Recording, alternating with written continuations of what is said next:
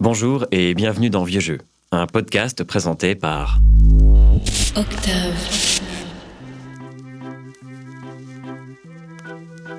Dans Vieux Jeux, nous croisons les époques et creusons les idées reçues sur un âge pas si reculé.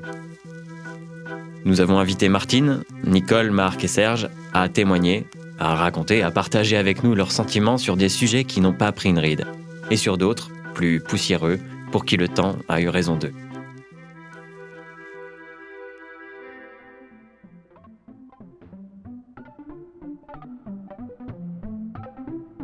Tandis que le XXe siècle en a vu les balbutiements, la représentation de la femme est une révolution contemporaine encore en mutation. Les idées reçues sur la place de la femme à l'époque de nos grands-parents pleuvent. C'est un sujet qui n'a pas d'âge, et ceux qui en parlent le mieux, finalement, sont ceux qui l'ont vécu. En 1967, légalisation de la contraception. En 1975, la loi Veille. Des lois qui ont marqué et changé à jamais nos mœurs. Marc n'a pas le souvenir de l'IS populaire, mais en garde surtout en mémoire une opposition farouche des milieux conservateurs. Je ne suis pas du tout sûr qu'il y ait eu une liesse populaire. Ça été, tout le monde a considéré que c'était bien que les femmes ne se fassent pas avorter dans des estaminets et, en meurent souvent. Mais on ne peut pas dire que c'était.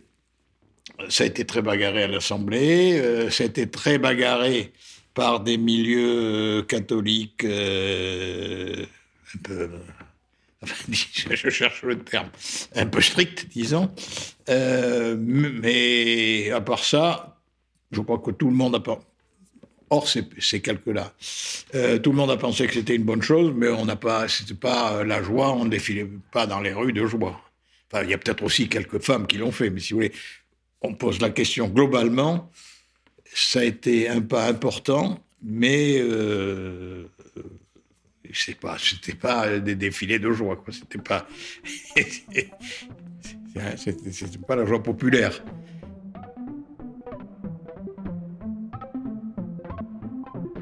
Militante de longue date pour le mouvement de libération des femmes, Martine n'a pas attendu des textes de loi pour se rendre opérationnelle. J'ai été militante au MLF dès qu'il a été créé. Puis ensuite, au mouvement pour la liberté de l'avortement et de la contraception. À cette époque-là, il n'y avait pas de médecin qui voulait faire des avortements. Donc je me suis formée à en faire auprès de médecins qui acceptaient de former les femmes. Donc euh, j'ai bûché quand même un peu tout ce qui était la coagulation du sang, les machins. Il y avait plusieurs choses qu'il fallait absolument savoir pour ne pas mettre les gens en danger. Et j'ai pratiqué 90 avortements. Euh, J'en aurais pu en pratiquer 91, mais un jour, il y a une fille qui est arrivée. Donc, on leur, les nanas qui arrivaient, on leur faisait une piqûre de Valium dans les fesses pour. On ne les endormait pas, hein, parce que c'était trop dangereux.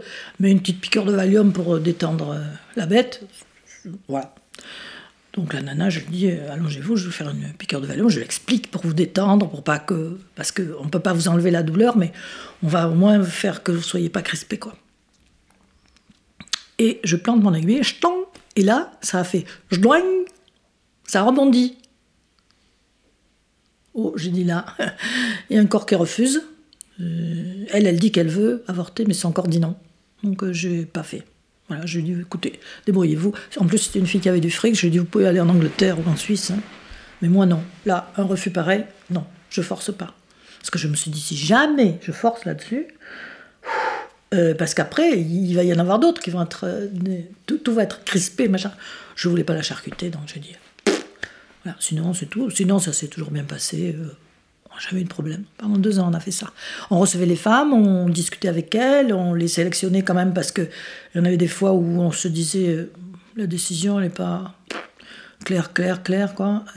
parce qu'on voulait pas du tout forcer sur la chose non plus. Ben, voilà, les femmes qui étaient vraiment, euh, qui, dont on sentait qu'elles étaient décidées, que c'était clair et qu'elles avaient de bonnes raisons, hop, on les prenait. Et donc on faisait ça chez l'une, avec, il y avait toujours dans un appartement un étudiant en dernière année de médecine ou un médecin, mais ça, les médecins, il y en avait qu'un ou deux sur Bordeaux, donc ça fait pas beaucoup. Mais des étudiants en médecine, il y en avait plus qui faisaient ça, euh, qui étaient en 4 ou 5e année. Et un médecin et deux femmes formées. de façon à parer à toute éventualité. Et c'est arrivé une fois que j'ai la trouille. Je savais ce que c'était, je savais ce qu'il fallait faire, mais j'avais, j'y arrivais pas. Parce que j'avais provoqué une. Parce que c'était pas une vraie grossesse, c'était une grossesse molaire. Enfin bon, c'est un truc hyper. Euh, euh, la nana, elle, a fait une hémorragie. Et bon, pour qu'elle ait plus d'hémorragie, il fallait vider son utérus. Mais, mais, mais, mais moi, l'hémorragie, ça m'a glacé. Donc j'ai suis allé appeler le toubib. J'ai dit Tu finis, ma, et moi, je finis la tienne. Voilà. Le seul. Et il a fini, et la nana, elle est repartie sur ses deux pieds. Euh, allez. Mais moi, j'ai paniqué, quoi. Enfin, je. Le genre de truc, quand on n'est pas médecin. Je savais que ça pouvait arriver. On m'avait expliqué l'histoire des grossesses molaires, etc. Ça fait une hémorragie, gna gna tu risques de ta, ta, ta. On, le sait théoriquement, ça. Mais quand on est devant, on perd ses moyens. Voilà. Nous parlons souvent du patriarcat comme un symbole rétrograde d'une époque. À différents degrés, chacun y a été confronté. Comme Nicole, qui y a été confrontée modérément. Le père, oui, mais le patriarcat, avoir quelqu'un à la maison qui dirige tout, toute une famille. Nous, d'abord, on n'était pas, très nombreux, donc euh, mon père avait un peu cette tendance-là, oui. Pourtant, il s'était marié avec une Anglaise, il avait... Enfin, il était, son père était roumain, enfin, il, était large d'esprit, mais alors, euh, il n'insistait pas pour qu'on soit toujours en famille. Il adorait ça, mais c'était pas une obligation. Il n'y avait pas de poids de famille, parce qu'on n'avait pas des, les grands-parents en fait. Le père de Martine imposait une figure de chef de famille. Bah oui, quand j'étais gamine, mon père, euh, il avait tout du, chef de famille qui décide et qui voilà. Quand il avait dit un truc, on n'avait qu'à obéir. Il y avait ma mère et ma grand-mère et moi et lui. On était quatre dans l'appartement et les trois femmes ont filé droit. Hein. les trois générations, euh, il ne fallait pas contester quoi. Donc euh, voilà. Et puis, euh, je vous dis, c'est pour ça que je, suis devenue féministe. Parce que quand j'étais petite, que j'allais vers mon père et que je lui demandais qu'il s'occupe de moi, il me disait Non, non, mais va voir ta mère, toi, tu, n'es qu'une fille. Si tu étais un garçon, je m'occuperais de toi, mais tu n'es qu'une fille. Et ça, je l'ai entendu plusieurs fois, quoi. J'ai fini par me décourager, quand même. à force.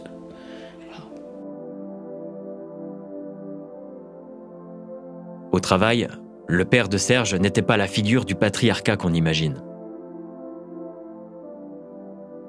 Mon papa était pas trop imposant, le pauvre. Non, non, non. Il était tuberculeux et asthmatique. Il, a, il est mort de ça. Il a pas. je l'ai perdu. Il j'étais jeune. Il avait 13 ans.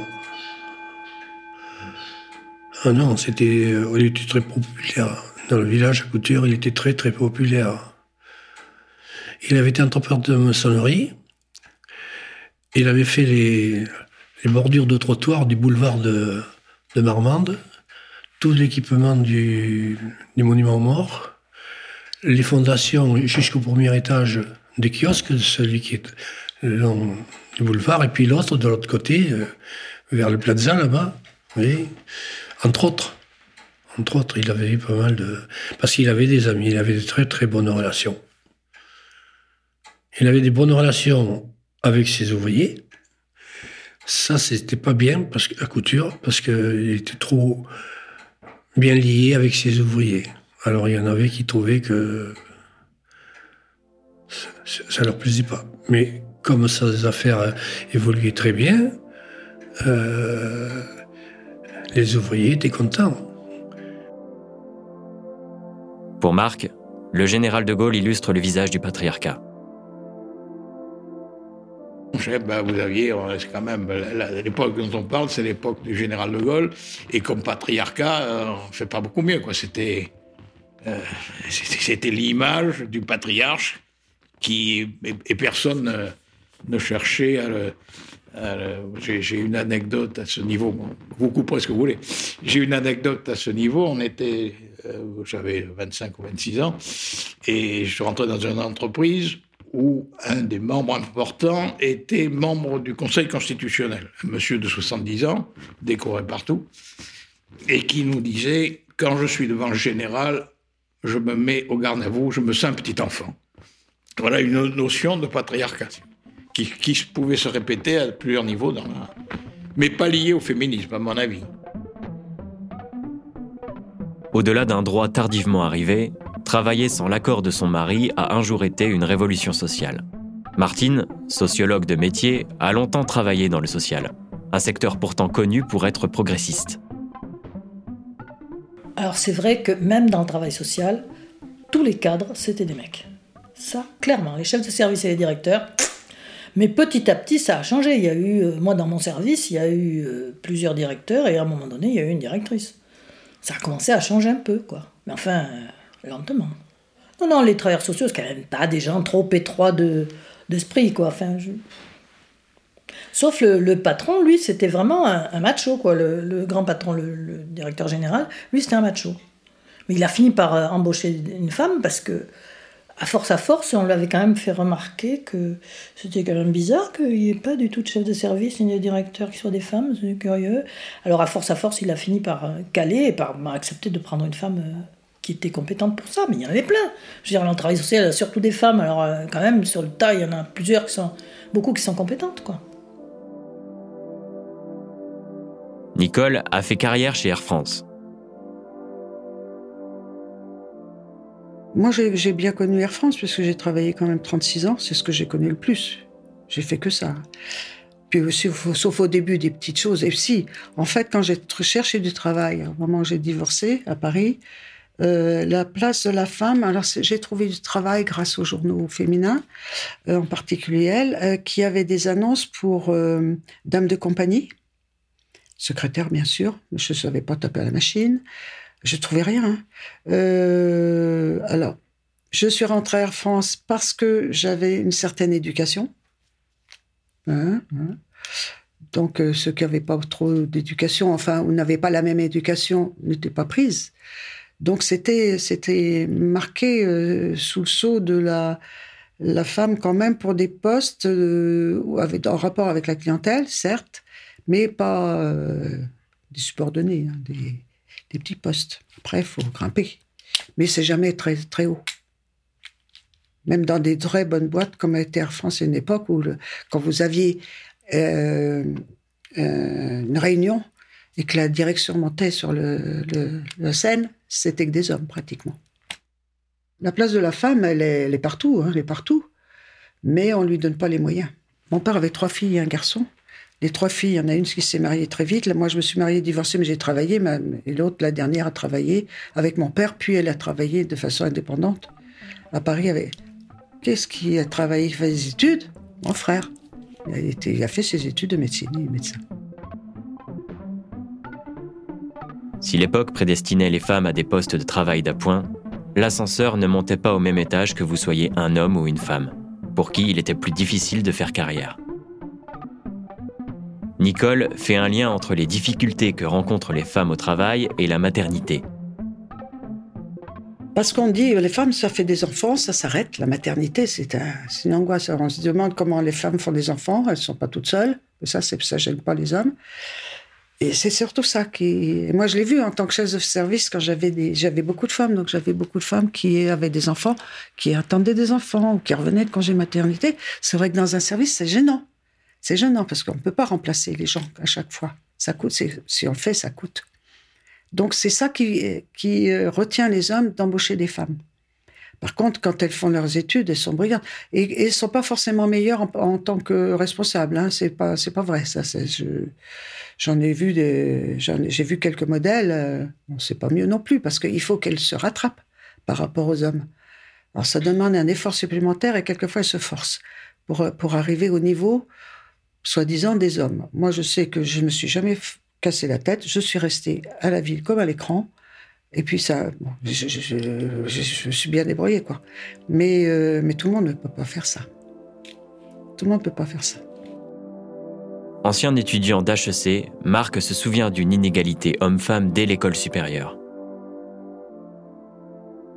Effectivement, euh, les femmes n'avaient été quand même plutôt dans des emplois, je parle au boulot, enfin dans les entreprises, dans des emplois de euh, ce qu'on appelait autrefois secrétaire, qui après était promu en assistante. C'était le même boulot, mais plus doré, d'être assistante que secrétaire.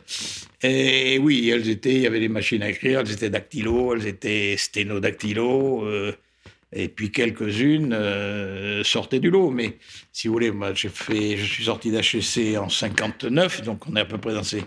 Et il n'y avait pas une femme, ni à HEC, ni à Polytechnique, ni à Centrale. Elles sont rentrées, les premières qui sont rentrées à HEC, c'était en 63 ou 4. Voilà. Et avant, il y avait HEC JF, jeune femme, et, et HEC. Bon, alors nous, évidemment, on les prenait pour, on leur disait nos secrétaires, ce qui ne leur plaisait pas. Parce qu'elles avaient le même niveau que nous. Presque, presque. Mais euh, elles étaient très respectées. Elles avaient rarement les mêmes diplômes, en dehors de celles qui faisaient médecine, euh, avocat, quelques-unes, enfin celles qui étaient à la fac, mais les grandes, les grandes écoles de l'époque ne leur étaient pas ouvertes. Alors déjà, ça limite. Quand vous sortez, euh, Polytechnique, Sciences Po, euh, l'ENA, euh, tout ça, ça, ça, limite après la montée. Donc je crois que ça part beaucoup de là.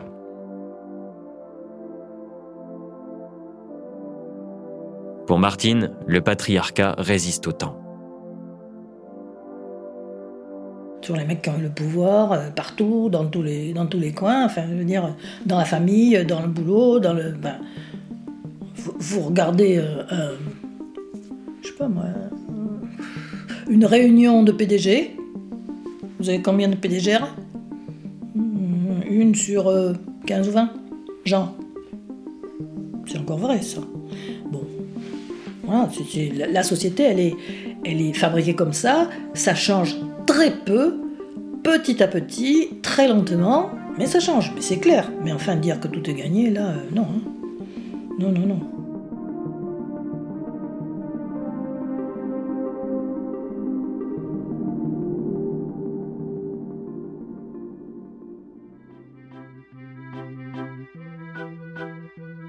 Merci de nous avoir écoutés. Vieux jeu, c'est terminé pour aujourd'hui. On se retrouve bientôt et d'ici là, restez branchés sur Octave.